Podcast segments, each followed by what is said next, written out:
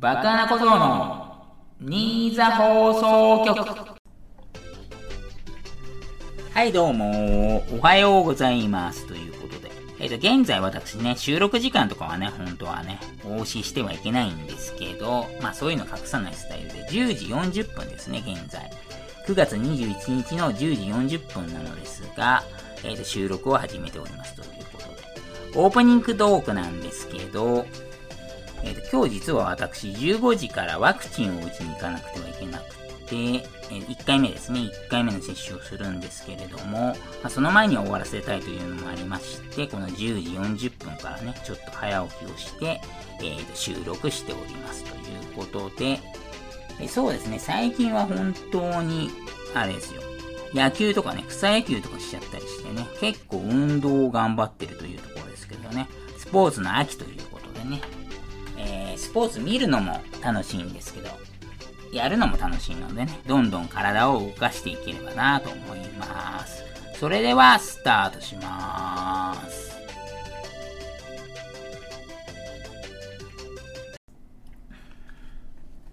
はい、フリートークのコーナーです。まあ、コーナーっていうわけじゃないんですけどね。まあ、最近私思いましたけど、フリートークが苦手というところですね。これほんと致命傷ですよね。ポッドキャストね、せっかく立ち上げたのに、フリートーク苦手ってね、一番これね、メインとならなきゃいけないところなんですけど、そういうのちょっと今悩んでるところです。で、私ね、ちょっと話飛ぶんですけど、2021年から今年はもう9月まで来てますけど、1月ぐらいですかね、ちょうど。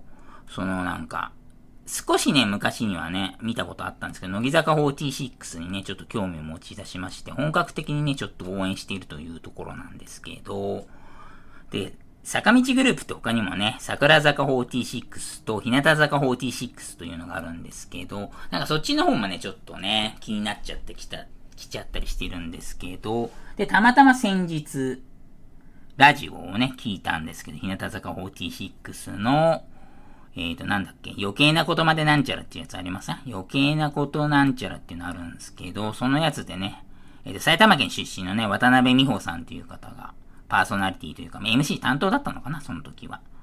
ベミホですね、ベミホが。それ聞いてたんですけど、まあ内容はね、どうこうなんですけどね、話すの意外と上手いと、意外って言ったら一人なんですけど、上手いんですよね。もう完全私負けてますわ。完全負けてまして、びっくりしましたわ、ほんと。彼女たちは本当にスムーズに喋りますし、まあ自分の言いたいところもね、こともちゃんと主張してますし、あんまり噛まないっていうところありますよね。まあ収録なんですけどね、あちらも。まあそれにしてもすごいなと思いつつも、ちょっともう完全負けてて、ほんとショック受けましたね、むしろ。そこまで負けちゃうのか、俺というところでしたけど。まあね、ただね、言い訳はね、させてください、言い訳はこれ。あちらはね、スタッフさんが周りにいるんですよ、周りにこう、スタッフさんが。私も完全に一人でやってるんですけど、スタッフさんとね、対話方式じゃないですけど、話す感じでやってると思いますし、まあ、あとはね、インカムみたいなのしてて、多分指示とかね、耳に来たりしてると思うんで、そういうところもあってね、うまくやれてるんじゃないかなっていうことにしてくださいよ、それ。それなかったら私も完全負けてますから、完全敗北になっちゃいますから。そうなんですよ。だからそういうのありますよね。こっちは本当にこの狭い部屋で一人で本当にこじんまりとこれやってるんですけど、あちらはもうほんと、広いスタジオっていうわけじゃないかもしれませんけど、まあ、優秀なスタッフさんがね、多分ついてると思うんで、そこはちょっとね、私の方は多めに見てほしいところですけどね。ということはね、こっちもじゃああれか、家族の誰かに、周りにいてもらえばいいのか。いや、それ逆にやりにくいな、逆に。逆にそれやりづらいっすわ。95歳のね、私祖母がいるんですけどね。まあ、通称バッチャとか呼んでますけどね。バッチャにじゃああれですか、放送作家やってもらいましょうか。なんかそこら辺に座っててもらうっていうのはありかもしれないですね。まあ、ぼーっとしてるんでしょうけどね。バッチャ95歳ですからね、もうほんと。まあ、ボケてはないんですけどね、正直。受け答えとかもしっかりしてますし、まあ自分の意見もおっしゃられるんですが、まあでもなんかそれでもやだな、やっぱそれはそれで。なんかごちゃごちゃうるさそうっすよね。ごちゃごちゃなんか言ってきそうっすよね。そういう意味でもね、ちょっと実現性はないですが、まあ、そのアイドルさんのラジオとかは、多分周りに優秀なスタッフさんがついててサポートとかいろいろしてるんだろうなと。まあ、カンペとかはないと思いますけどね、ラジオの場合はさすがに。インカムから指示とかもね、あると思うんで。まあ、そこはね、ちょっとね、比べてなんか、私のポッドキャスト聞いていただいてる人の中で、まあ、アイドルとかのラジオ聞いてる人いないかもしれませんけど、そこは比べないでお願いしますよ。アイドルの方が喋り上手いじゃんとかやめてくださいよ、そういうのは。そこはなんか言い訳させてくださいよ。まあ、とはいえですよ。そんなに私喋るの得意だったかなってね、冷静に振り返ると、そこまでまあコミュ力高いっていうタイプではなかったかもしれませんね。ただまあ仕事で、一応ですよ、まあ、10人は言い過ぎかな、10人。100人は言ってないか。でも10人以上の目の前でね、プレゼントとかもね、したことあります。仕事では。ありますし、まあお客様と、まあ営業まではいかないんですけど、まあコンピューター関係の仕事してたんですけど、意外とあれなんですよ。システムの説明するときって結構、なんか商談じゃないですけど、なんか営業ベースみたいな感じで話すことがあるんで、まあ営業さんほどね、もちろん大変ではないんですけど、トークとかのやり方は大変ではないんですけど、システムの説明とかね、お客さんにさせていただくときは、まあ提案とかもありますから、まあ営業的な感じで喋ることもありますから、まあ一応そういうのはやってたんで、まあ、得意というわけではないですけど、一応できるとは思ってますね、フリートークに関しては。ただですよ、やっぱり仕事を辞めてからのブランクがね、もう、丸年以上経ってますんで、丸年以上。まあ具体的には5年以上経ってますので、そういうのは大きいですよね。あとまあリアルにね、やっぱ人と話してないっていうのもでかいですよね。まあラジオって不特定多数の人に投げかける感じではあると思うんですけど、まあそれでもやっぱり普段からね、リアルに人間と同士で喋ってる人の方がいいですよね。多分喋り上手いと思いますよ。まあそういうところもあると思いますね。まあニコ生放送っていうのをね、私やっているんですが、まあそれではね、結構チャットで、えっ、ー、と、リスナーの方が打ってくださったことに対して、何か喋ってるっていうことはやってるんで、まあコミュニケーションっていう意味ではね、全くやってないというわけではないですと。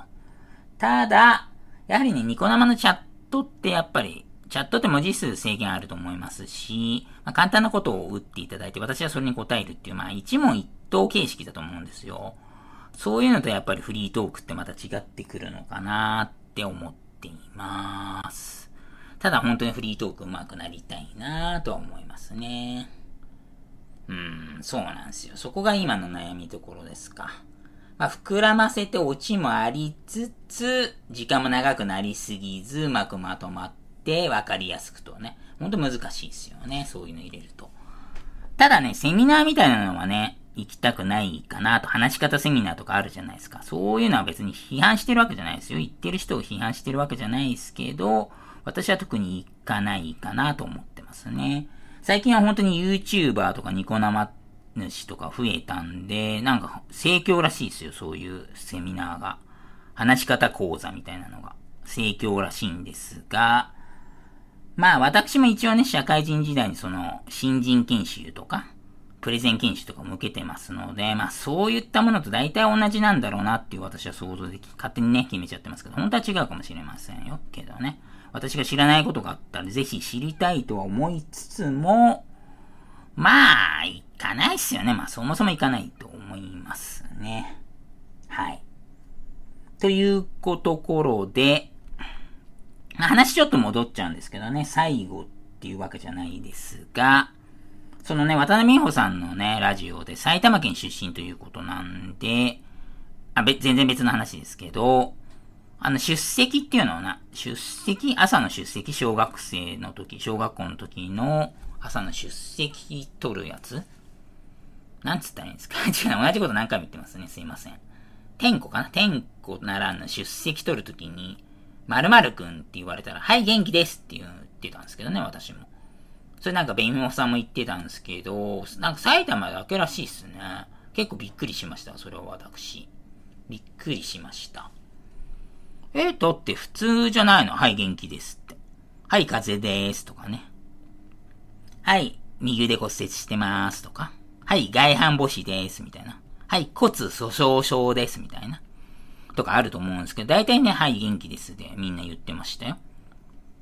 だ東京とか違うんだ。多分、はいだけなんだね。やっぱ東京はなんかクールな感じしますよね、そこは。え、でも他の県に言ってんじゃないの？ちょっと私知らなかったですね。これはびっくりでした。そういうね、地方ローカルネタとかもね、盛り込んでいければと思いますけど。まあね、これはね、ちょっとコーナー別で作るかはわかんないんですけどね、こういうね、地方ネタとかね、えーと、このね、今のはい元気ですに関してね、なんかご意見とかあったらね、そういうお便りとかもね、いただけると嬉しいので、ぜひお願いしたいと思います。それではね、フリートークのコーナーはこれぐらいで終了させていただきます。フリートーク、これからも、えー、と、スキルアップしていきたいと思いますので、よろしくお願いいたします。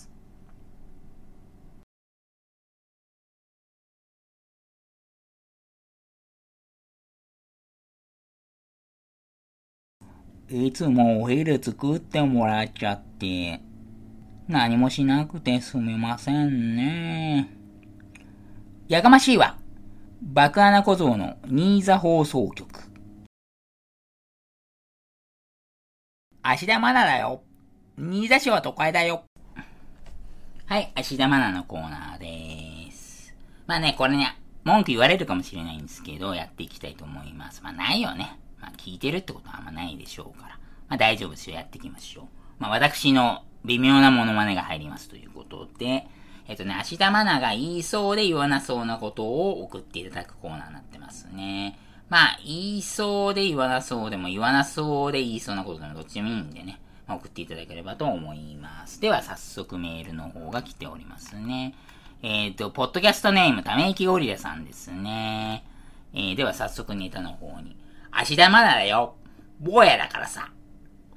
というところですね、ガンダムネタですということでね、知らなかったらすみませんということでね、芦田愛菜プロはありですかなしですかという感じですかね。ガンダムネタ知ってますよ、もちろんこれ。ハンモンさんとかだっけ？じゃないや。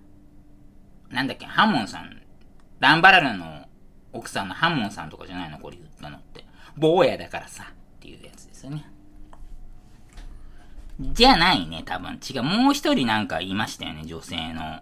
えっ、ー、と、ジオン軍の女性の上官みたいな人いましたよね。多分その人じゃないですか。知らなかったらすみません。知りませんでした。申し訳ございませんでした。ということでね。芦田愛菜プロはありですか？なしですかっていうことなんで、まあ、ありもなしもね、私がね、選べる立場ではないことは分かってますが、まあ、子役時代から知ってる、あれですよね。女性って結構大人になってもやっぱそれなかなか抜ききれないんですよね。抜けきれない、抜ききれないとか言っちゃった。下ネタになっちゃった。抜けきれないっすよね。なかなか。そういう意味だとやっぱりちょっとまあ、こんなこと言ったらおこがましいですけど、なしですね。はい。じゃあ次行きます。ぼやかしは良くないんで、ぼやかしは良くないですね。やっぱ物語のぼやかしは良くない。続きまして、ポッドキャストネーム、ためきゴリラさんですね。どうも。芦田愛菜だよ。しば漬け食べたい。っていうところですね。えー、山口美恵さんの CM っていうことですね。私ちょっとこれね、覚えてなかったんで、ちょっと映像を探してみたんですけど、ありましたね。しば漬け食べたいみたいな、そんな感じでしたね。山口美恵さんのオリジナルの方は。まあ、多分どこかのね、えっ、ー、と、動画サイトに落ちてると思うんで、えっ、ー、と、見ていただきたいんですけど、山口美恵さんって昔いたんですよ。なんか山城慎吾と島田紳介によくいじられてたっていうイメージありますけれど、いたんですよ、山口美恵さんって。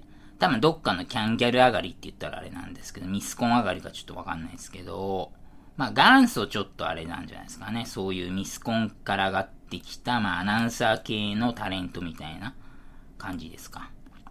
その方のシーンからね、撮っていただきましたね。ため息ゴリラさん結構あれなんですね。私と同世代の施設出てきましたね、これは。そういうところですか。えー、続きましてね、次も行きますね。それでしたら次ということで。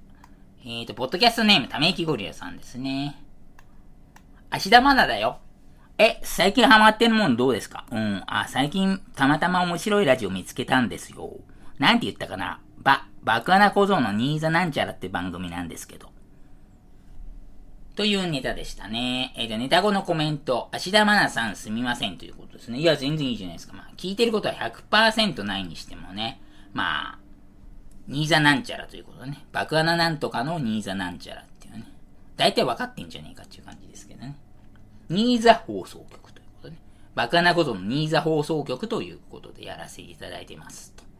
えこちらのネタの方はね、え投稿ホームの方で調べていただいて、また送っていただければと思います。どうも、芦田愛菜でした。声に出して読みたい日本語はい、声に出して読みたい日本語のコーナーですね。えー、このコーナーは、まあ、いい響きの日本語とか、あえて言いたい日本語を送っていただくコーナーですね。もちろん美しい言葉とかもありますけど、まあ、ただ言いたいだけやろみたいなやつもありますよね。そういう系のネタを送っていただければと思います。では、え、ー、と、ポッドキャストネーム、ジャンタマゼーさんからですね。え、ー、と、ネタの方。ちっちゃい男だな、全部ちっちゃいと。ネタ後のコメントですね。当時お付き合いしてたから、方から言われた強烈な一言ですね。いや、これ言われると結構きついですね。確かにこれはきつい。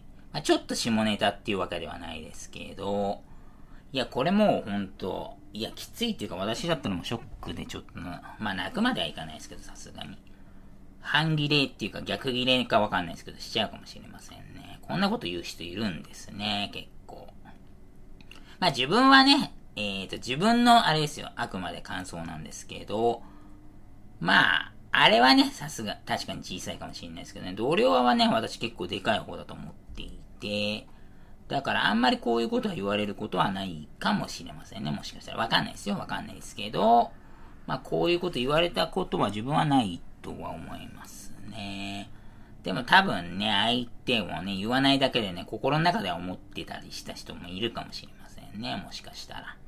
そう考えると本当怖いっすよね。人付き合い怖いわってなっちゃいますから。まあそういうのも乗り越えてね、いろいろね、コミュニケーションを取ったりとか、結婚したりとか、していくんでしょうね、人間って。で、成長していくんでしょうね。子供育てたり、育てたりとか。まあ私はね、ないですけどね、そういうのは。まあいや、次、いきまーす。えーと、すいません。ちょっともたつきますね。ちょっともたつきます。すいません。えーと、ポッドキャストネーム、新爆アナさんですね。えー、ショットクロックバイオレーションということで。ネタ後のコメントも特になしですか？ちょっと、サバサバしてされてますね。ショットクロックバイオレーションって私がよくね、バスケット放送で言うんですよ。えっと、バスケットボールって、1回の攻撃で24秒以内にシュートを打ってリングに当てるとこまで行かなきゃいけないんですね。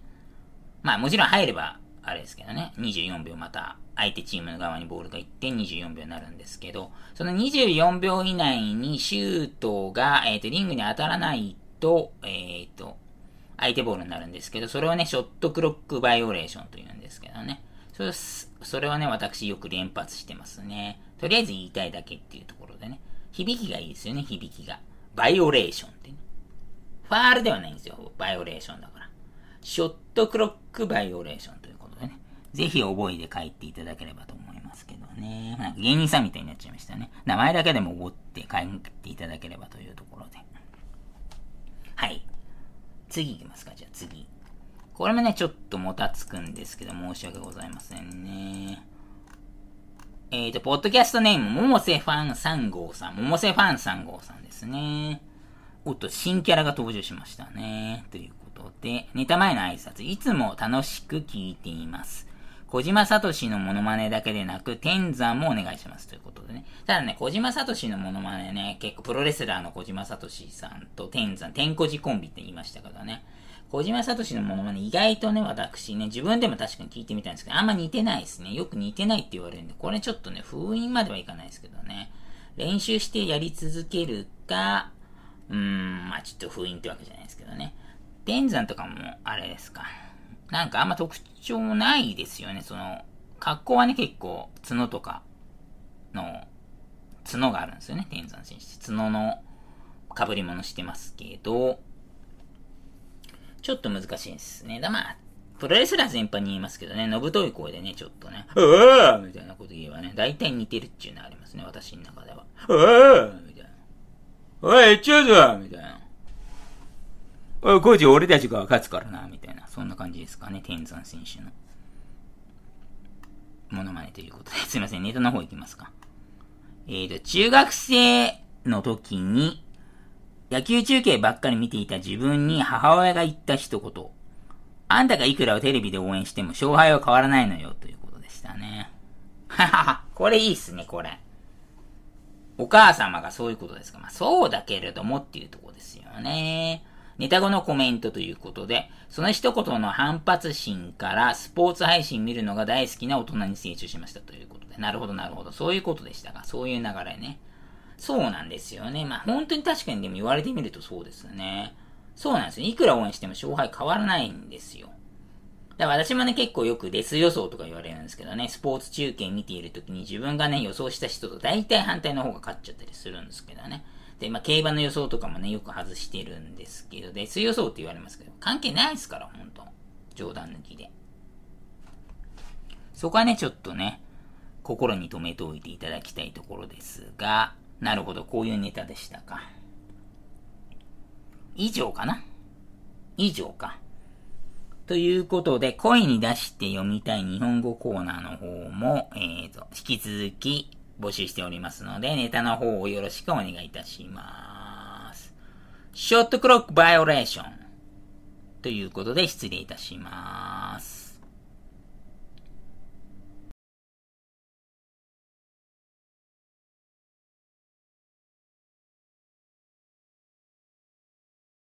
これとないです。俺から刺したら大したもんですよ。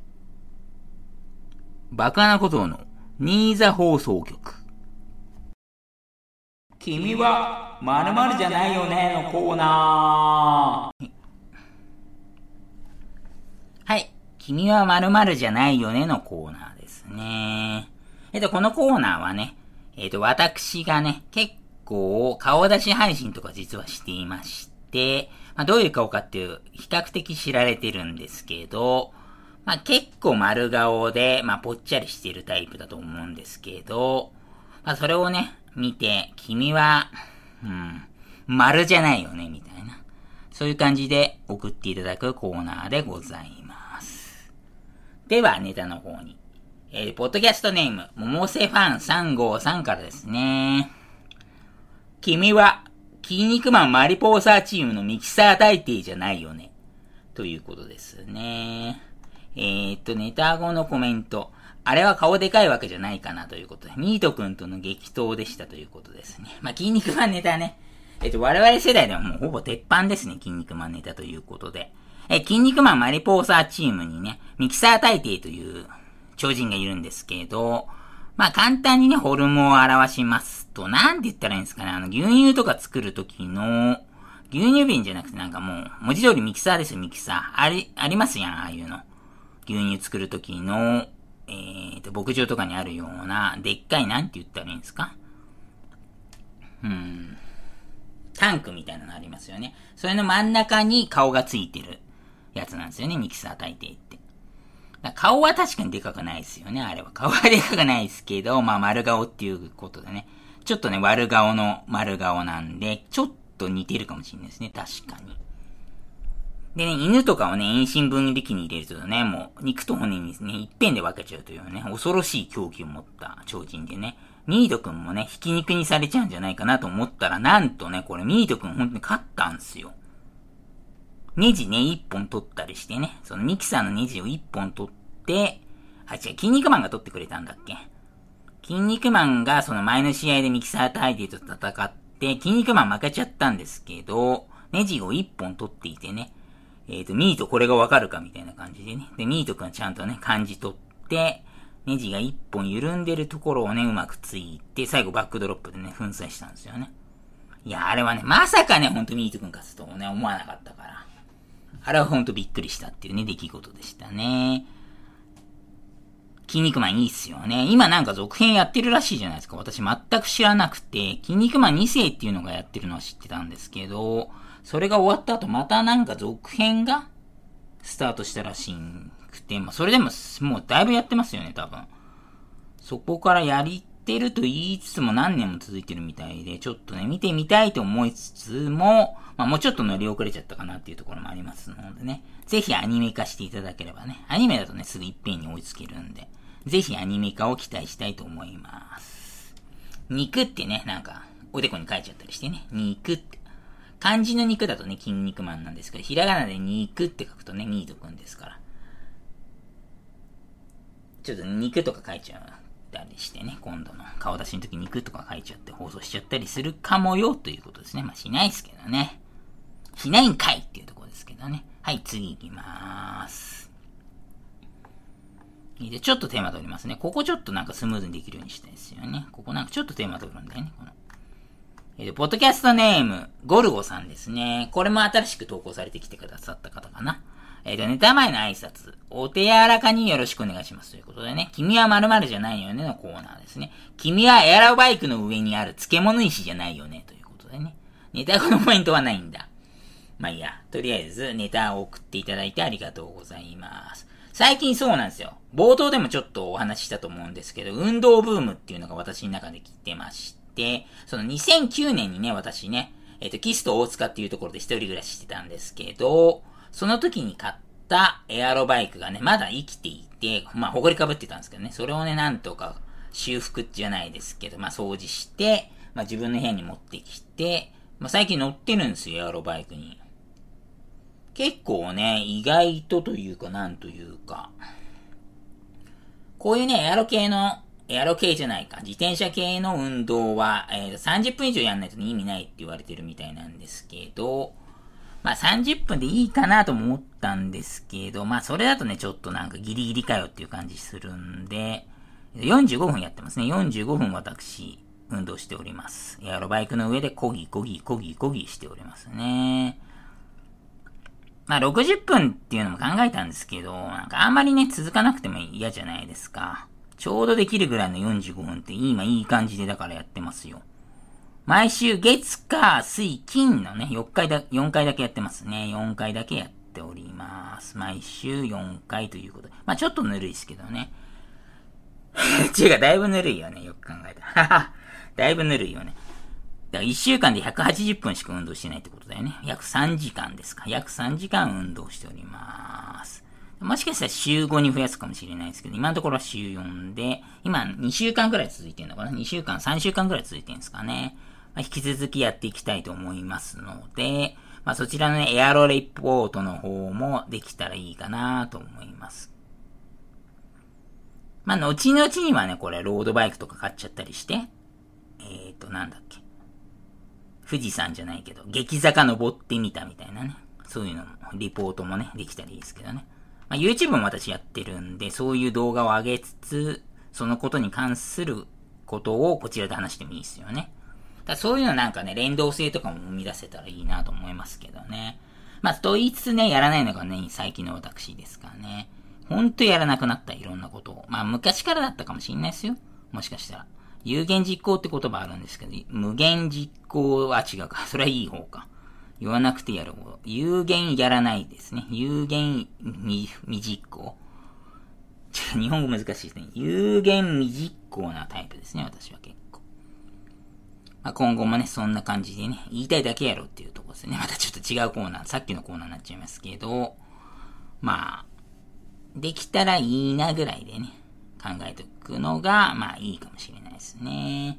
ということで、このコーナー、君は〇〇じゃないよねということでね、私の顔をね、まだ知らない方もいらっしゃるかもしれないですけどね。まあ想像しながらでもいいっすよ、想像でも。まあ丸っこいやつ大体言っときゃいいんすよ、大体。とか言って自分で言うのもなんですけど。大体言っときゃいいんすよ。まあそんな感じで送っていただければと思います。はい、エンディングでーす。ということで、今13時53分ですね。結構まあ時間かかりましたけど、お昼ご飯も途中で食べつつというところでね。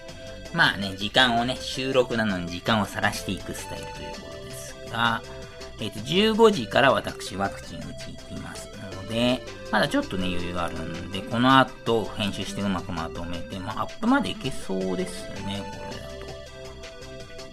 と。まあ、良かったですよ、今日は。自分なりにね、結構意外と今日はスムーズというか、まあ、気合入ってたんですかね、やっぱり。ワクチン打った後、この作業やりたくないじゃないですか、なんか。不安じゃないですか、やっぱり。そういうのもありましたので、早めに終了できたかなと思いますね。ということでね、来週はね、ゲストの方が登場するということなので、お楽しみにしてください。それでは、えー、ワクチン打ってきます。失礼いたします。また来週